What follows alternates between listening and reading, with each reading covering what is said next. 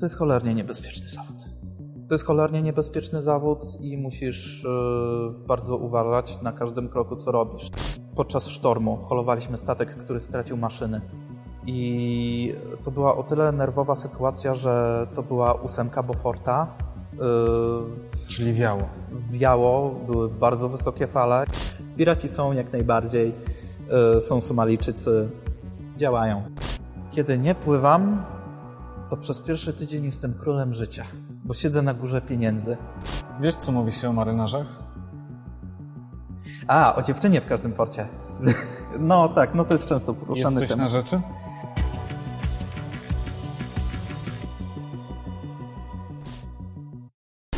Nikodem, od sześciu lat jesteś marynarzem. Ile krajów zdążyłeś odwiedzić w tym czasie? Mam wyliczać? Bo tego jest naprawdę sporo. Spróbujmy. Najważniejsze. Najważniejsze. No, na pewno byłem w Stanach Zjednoczonych, byłem w Kanadzie, byłem w Chinach, byłem w Malezji, byłem w Singapurze, byłem w Anglii, byłem w Norwegii, byłem w Szwecji. Okej. Okay. Okej. No. Jak zostać marynarzem? Wiesz co, najprostsza droga to jest kurs na marynarza wachtowego. On się odbywa za pośrednictwem Urzędu Morskiego. Czy to w Szczecinie, czy to w Gdyni. Można też zostać marynarzem wachtowym, jeśli ukończy się, przynajmniej w moim przypadku tak było, jeśli ukończyłeś pierwszy rok szkoły morskiej. Łatwo o pracę? Z tym bywa różnie. Często zależy, w jakiej dokładnie branży się znajdziesz. Ludzie w, na rynku offshore'owym raczej nie mogą narzekać. Offshore'owym to znaczy uderzającym głównie w platformy wiertnicze, sejsmiki, P S V-ki.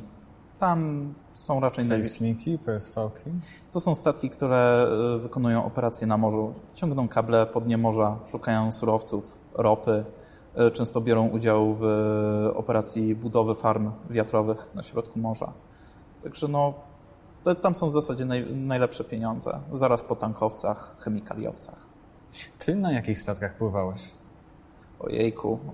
Yy, swoją karierę zacząłem na masowcu. Na masowcu, czyli... To był statek od ładunków sypkich. Woziliśmy węgiel, woziliśmy ziarna soi, woziliśmy sól.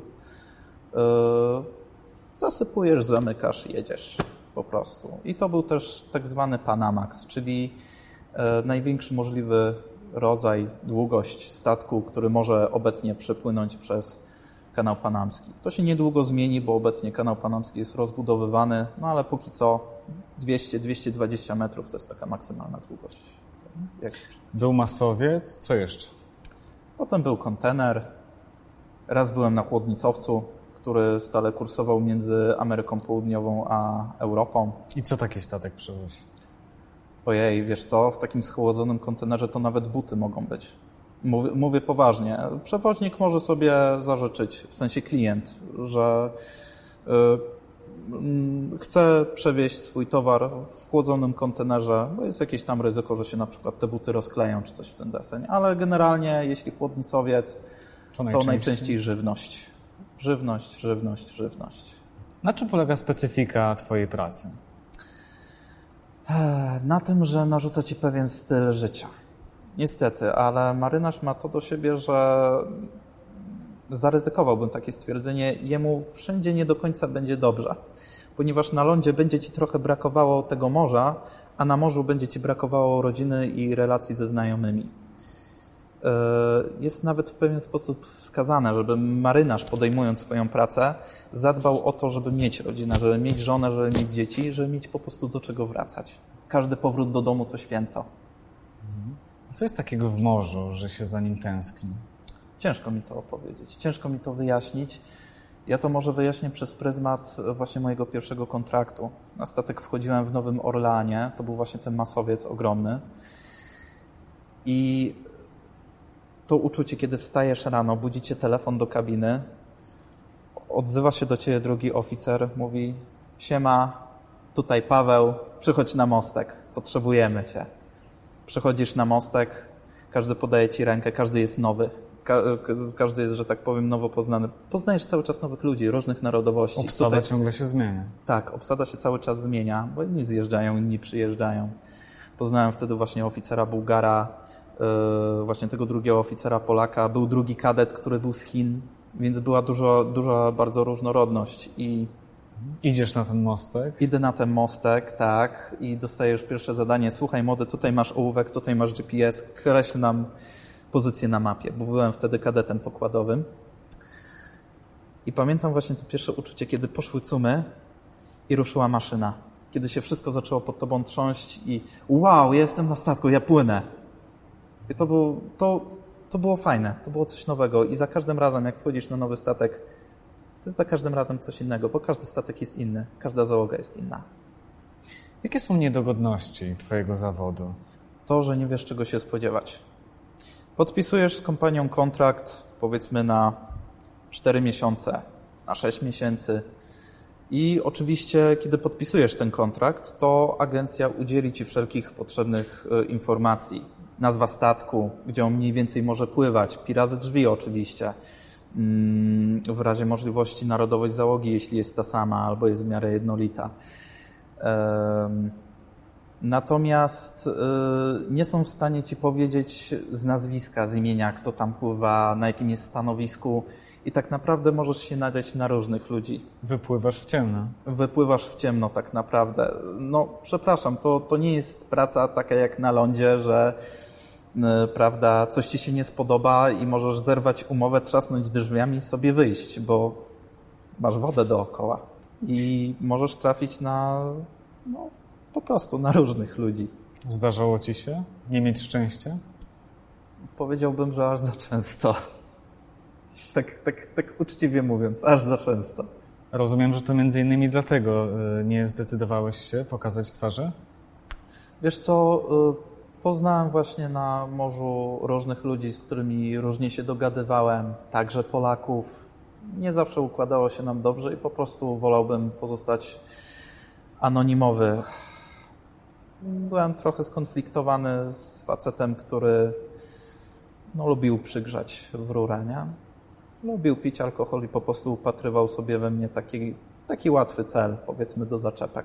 Mhm. Oczywiście nie, żeby tam dochodziło do bójek, broń Boże. Jeśli dojdzie do czegoś takiego na pokładzie, idziesz do starszego oficera, oficera albo kapitana i mówisz, że dzieje ci się krzywda, że jest niedobrze, opisz, opisujesz sytuację i facet jedzie do domu, no, na własny koszt często. Wspomniałeś o alkoholu. Czy, czy na statkach się pije? To jest, yy, że tak powiem, surowo wzbronione na większości statkach. Na większości, na wszystkich jest w zasadzie stricte zabronione. Aczkolwiek wiadomo, no, człowiek jest człowiekiem. Ludzie czasami mają ochotę sobie przywieźć jedno piwo, dwa. Mnie, jeśli, mnie, jeśli o mnie chodzi... Mm, Nie mam potrzeby. Nie mam potrzeby pić alkoholu. Ja mogę bez alkoholu wytrzymać ponad pół roku, jak nie dłużej i nie jest to dla mnie, że tak powiem, element niezbędny do rozrywki, ale poznałem już ludzi, którzy na przykład bez, bez wódki, no ciężko, ciężko. A jak im jej zabrakło, to było jeszcze gorzej. Bo na czymś musieli się wyładować, nie? A tobie czego najbardziej brakuje, kiedy jesteś na, na morzu? Kontaktu ze znajomymi.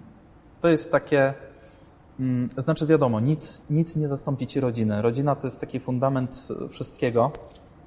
Natomiast yy, znajomi, koledzy, przyjaciele yy, to są osoby, z którymi tak naprawdę na co dzień spędzasz czas, z którymi rozmawiasz, z którymi coś tam napiszesz na Facebooku, z którymi rozmawiasz przez telefon i yy, Myślę, myślę, że właśnie tego mi brakuje. A poza tym książek. Książek, książek, jeszcze raz książek. Na ile ty masz możliwości, żeby wejść do internetu, zadzwonić, wysłać maila? Zależy od kompanii. Są firmy, w których się strasznie skąpi na ten internet i to jest na tej zasadzie, że można na przykład wysłać do dwadzieścia maili miesięcznie. I to jest na tej zasadzie, że piszesz sobie tego maila w notatniku i na samej górze albo na samym dole dajesz adres mailowy, gdzie, ten, gdzie ta wiadomość ma pofrunąć. I to kapitan odczytuje u siebie na komputerze i on to może posłać. A czasami jest tak, że jest na przykład system komputerowy, do którego wglądu nie ma absolutnie nikt, w sensie nikt nie może czytać twoich wiadomości, bo w przypadku pierwszym trzeba się powołać niestety na zaufanie względem starego kapitana w sensie. No a w drugim y, możesz wysłać do powiedzmy czterdziestu maili i to jest twój limit. Y, I program po prostu już, w tej, już ci w tym momencie zakłada blokadę, jak chcesz wysyłać więcej mówisz kapitanowi, tylko że już za każdy mail będziesz płacił dwadzieścia centów powiedzmy, to jest taka dosyć śmieszna cena. A czasami jest tak, że internet jest oczywiście jak najbardziej dostępny. Jest modem. Fakt, nie jest to internet rewelacyjny, zrywa go często, nawet kilka razy pod rząd, jak próbujesz się z kimś tam rozmówić na Messengerze czy coś, no ale, ale jest. Ważne, że jest. Kiedy jesteś na statku, jakie są właściwie twoje obowiązki? Co robisz na co dzień? Powiem ci tak, ja jestem tak zwanym ordinary seaman, jestem marynarzem wachtowym i do moich obowiązków należy na pokładzie podczas takich dziennych robót stukanie rdzy, malowanie, prace konserwacyjne, czyli smarowanie niektórych mechanizmów. Jeśli statek jest typowo towarowy, jest to właśnie masowiec, kontener, to prawda, także sprzątanie ładowni po wyładunku. Trzeba wliczyć też do tego także takie prace no, niekonwencjonalne. Na przykład raz się zdarzyło, że kurczę, zaczepiliśmy kotwicą o żaki. To są takie małe koszyki, w które rybacy łapią krewetki. I one nam wisiały na kotwicy na takich stalowych linach i nie mieliśmy cholera jasna, jak ich stamtąd ściągnąć. No to co wymyśliliśmy, a w zasadzie wymyślił starszy oficer.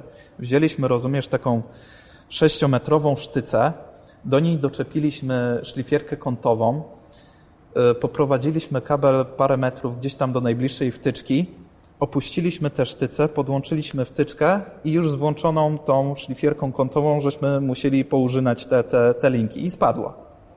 Także no dużo jest takich nietypowych prac, nietypowych sytuacji, a czasami jest to też praca na, na sterlingu, chociaż to już się odbywa na, jak statek jest na kotwicy albo jest w porcie, bo takie jest zalecenie, safety, bezpieczeństwo, czyli na tak zwanej ławeczce y, bosmańskiej, czyli że wisisz powiedzmy wywieszony za burtą statku i coś tam malujesz. Co robisz w czasie wolnym? Tutaj następuje taki spory dysonans, ponieważ na moim pierwszym kontrakcie nie miałem ze sobą żadnej elektroniki zabranej, nie miałem ze sobą laptopa, moja em pe trzy wysiadła po trzecim tygodniu używania, nie miałem telewizora i tak naprawdę moją jedyną rozrywką było przychodzenie do T V Roomu. To jest taki właśnie pokoik rekreacyjny dla marynarzy. Tam są szachy, tam są różne gry, tam jest właśnie między innymi telewizor czy jakaś konsola do gier. No i tam przychodziłem, spotykałem się z załogą. Na moim pierwszym statku warto wspomnieć, załogą szeregową byli Kiribati. Nie wiem, czy kojarzysz taki kraj. To są wysepki gdzieś na środku Pacyfiku. I ci Kiribati właśnie, no, nie wiem, oni dla mnie zawsze będą słynąć z tego, że oni potrafią sobie ten czas wolny jakoś zagospodarować, czy tam sobie pośpiewać jakieś karaoke, czy pograć sobie na ukulele. To jest fajne, bo to jest coś nowego, to jest coś, coś obcego. I na początku strasznie w to wsiąkłem. Później wiadomo, jak już jest blisko zjazdu do domu, no to już, już troszkę człowiek od tego chce odpocząć i wtedy sobie szuka innych rozrywek. Na przykład przetrzepuje mm, biblioteczkę statkową z jakimiś książkami, starszymi, nowymi, nieważne, ale żeby było co czytać.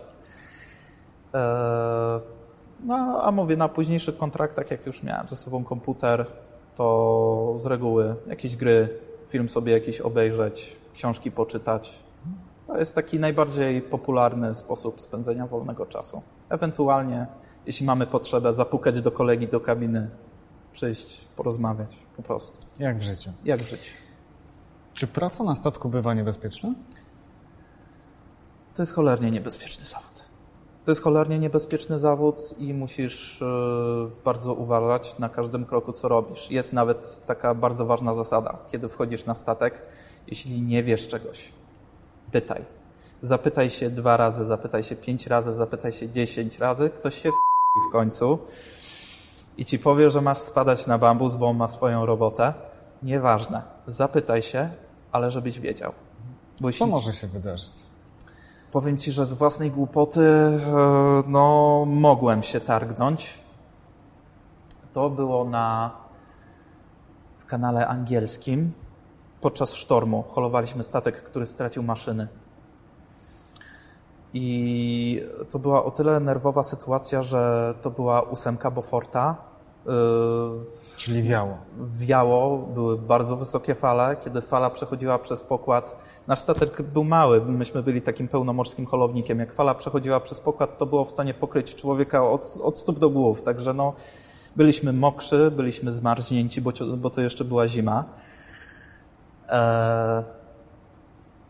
I pamiętam, że kiedy w końcu udało nam się podpiąć ten statek pod hol, cuma się jakoś tak dziwnie ułożyła, w sensie ten, ta lina stalowa się jakoś tak dziwnie ułożyła i stanąłem w cholernie niefortunnym miejscu, bo w momencie, kiedy ten hol zostałby napięty, to mówiąc kolokwialnie, mógłbym zostać wystrzelony jak z katapulty, do wody, prosto.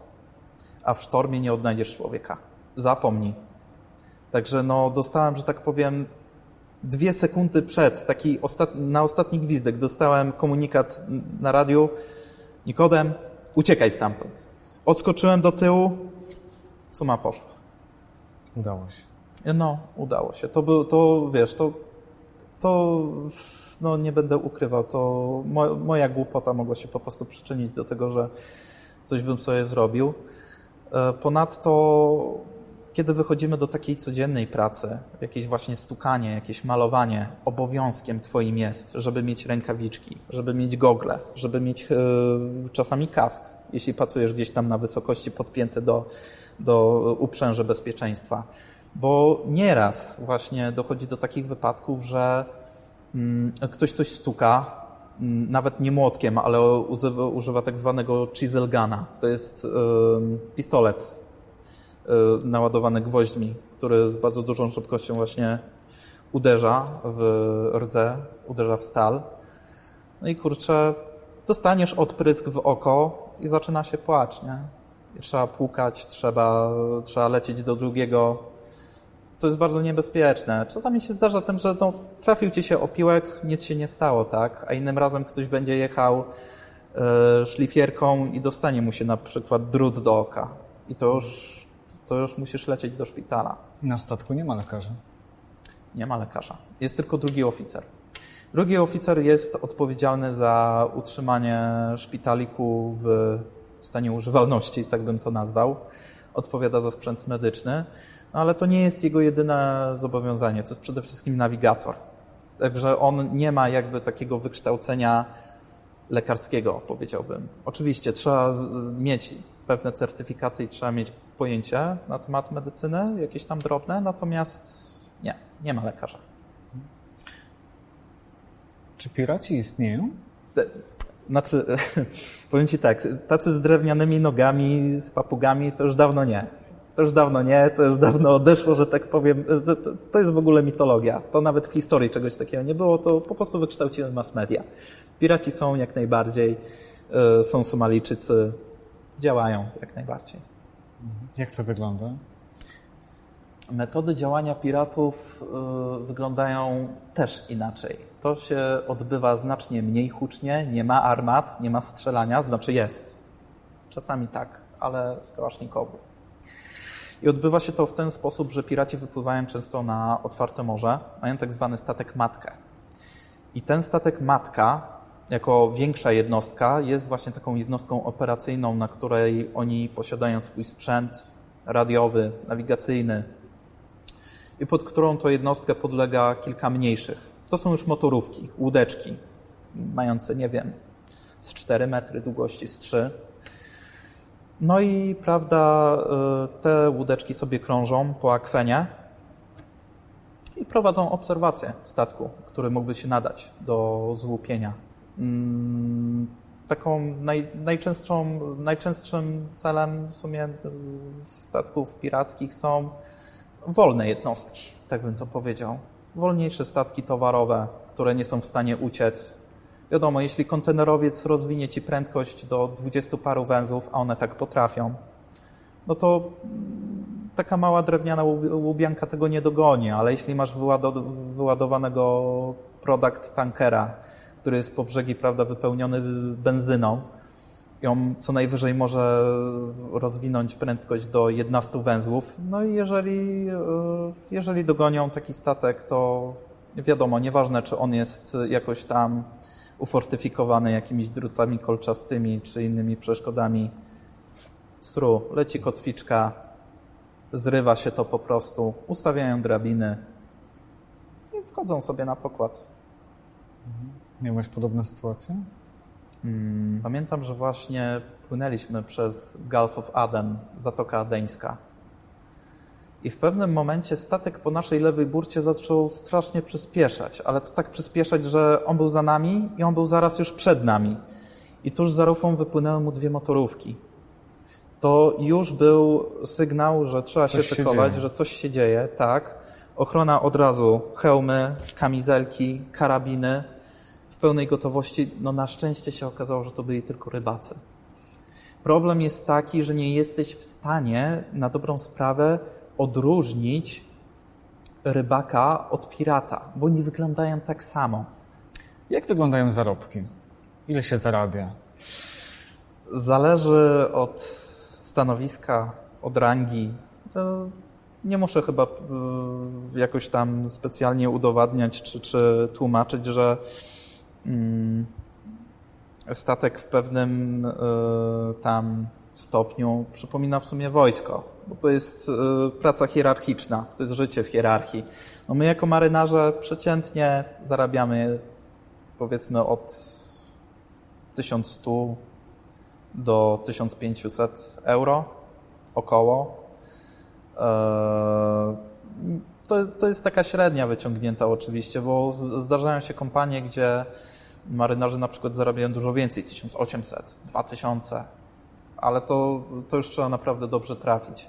Od marynarza w górę, no starszy marynarz powiedzmy ma z reguły to sto, dwieście euro więcej, bosman jeszcze trzysta euro więcej, także no tak trzeba liczyć około dwa tysiące euro, tysiąc osiemset, coś w tych widełkach.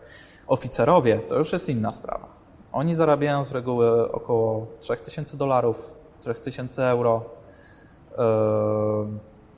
Starszy oficer to już jest zarobek około, tak strzelając, no pięć do siedmiu tysięcy euro. No i kapitan, najwyższy zarobek, o jakim słyszałem, jaki miał kapitan, to było dziesięć tysięcy dolarów miesięcznie. Mhm. I mówię, to naprawdę zależy od kompanii, od konkretnego kontraktu wynagrodzenia, bo są i kontrakty zbójeckie, gdzie no na przykład drugi mechanik, kurczę, zarabia dwa tysiące dwieście euro, gdzie po chiefie maszynowym no to jest najważniejsza osoba w tym departamencie, tak? I to są pieniądze, które dostajesz, kiedy jesteś na wodzie. Tak. Co, kiedy nie pływasz?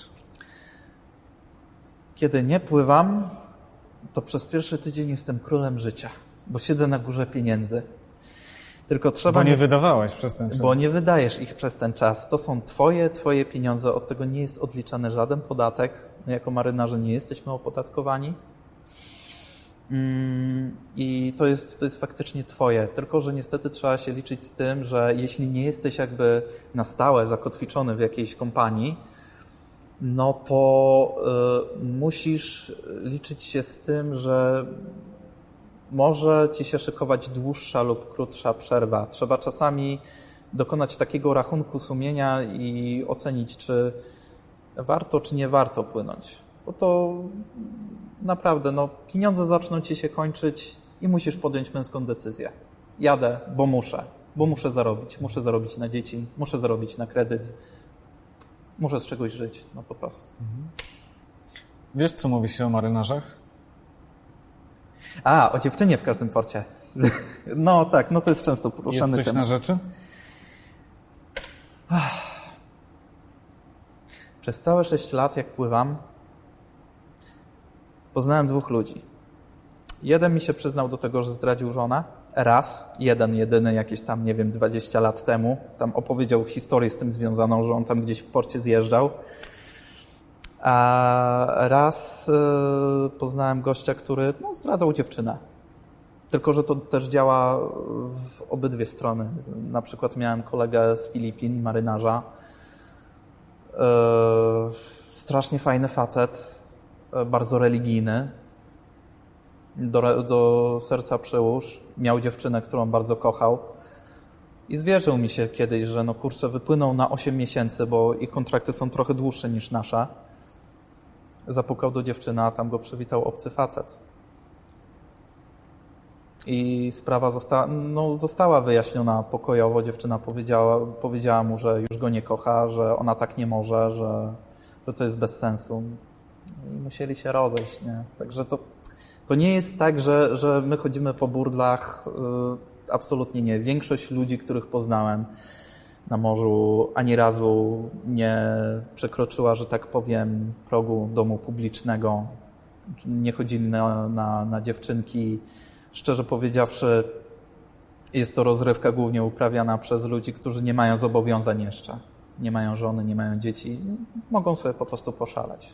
Coś, coś jest na rzeczy. Natomiast stwierdzenie, jakoby marynarze byli dziwkarzami, k***ami, jak czasami słyszałem, jest nadużyciem. Jest nadużyciem, sporym nadużyciem. Na samym początku zacząłeś wymieniać kraje, które odwiedziłeś. Jest takie wyobrażenie, że pracując w ten sposób masz możliwość zwiedzić cały świat. A jak to wygląda w rzeczywistości? Czy jest na to czas? Powiem w ten sposób. Czas jak najbardziej jest, ale nie zawsze. Często się zdarza, że terminale ładunkowe są bardzo oddalone od miasta, zwłaszcza jeśli mówimy o tankowcach albo chemical tankerach, czyli właśnie chemikaliowcach. Są nawet przepisy, które no kurczę nakazują, żeby te zbiorniki, te rury, to wszystko trzymać z dala od aglomeracji miejskiej. To wiadomo, no, względy bezpieczeństwa.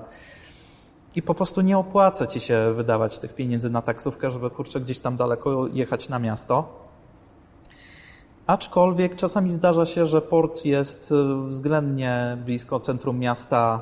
Czasami zdarza się, tak jak w Ameryce Południowej, że taksówka jest bajecznie tania. Płacisz pięć dolarów i kurczę, jedziesz jak król, gdzie chcesz, jak chcesz, na jakie stoisko chcesz. Kupujesz, od razu wychodzisz, kupujesz sobie jakieś przyprawy, jakieś pamiątki.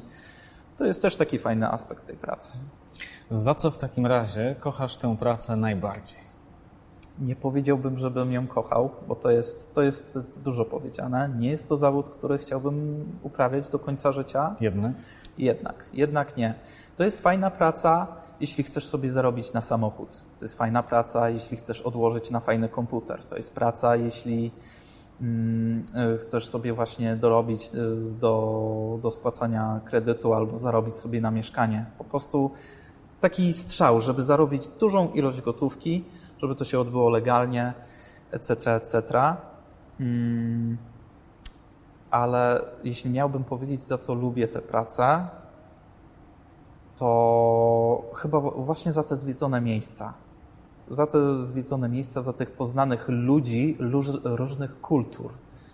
Bo powiem ci, że kiedyś nie miałem takiego oglądu otwartego, że tak powiem.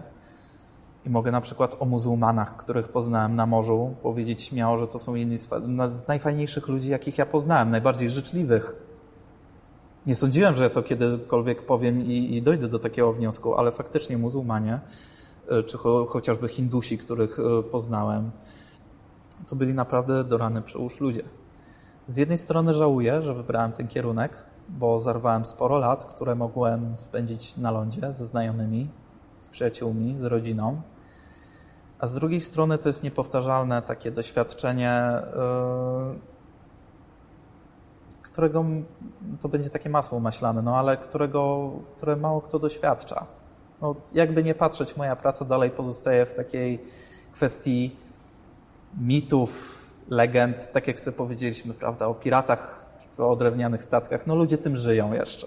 Nie każdy może być marynarzem. No nie każdy. Nikodem, bardzo dziękuję za spotkanie. Jasne. I za bardzo tylko fascynującą... zanim podamy sobie ręce i się rozejdziemy na okay. wieczny czas, ja tu mam dla ciebie taką małą pamiątkę. Bardzo Ojciec dziękuję. Swego czasu, czasu przywiózł tego od czorta z Afryki. Mamy tego całe pudła Także myślę, że nic się nie stanie, jeśli mu tam zginie jedna figurka. To jest ręczna robota z Afryki. Bardzo dziękuję. To ja mam pomysł. Może przekażemy figurkę naszym widzom. Jak najbardziej. Zasady konkursu opublikujemy w mediach społecznościowych. Jeszcze ich nie wymyśliłem, więc zaglądajcie. Uprzejmie dziękuję Ci za figurkę, za spotkanie i za naprawdę Jasne. Fascynującą opowieść. Dzięki.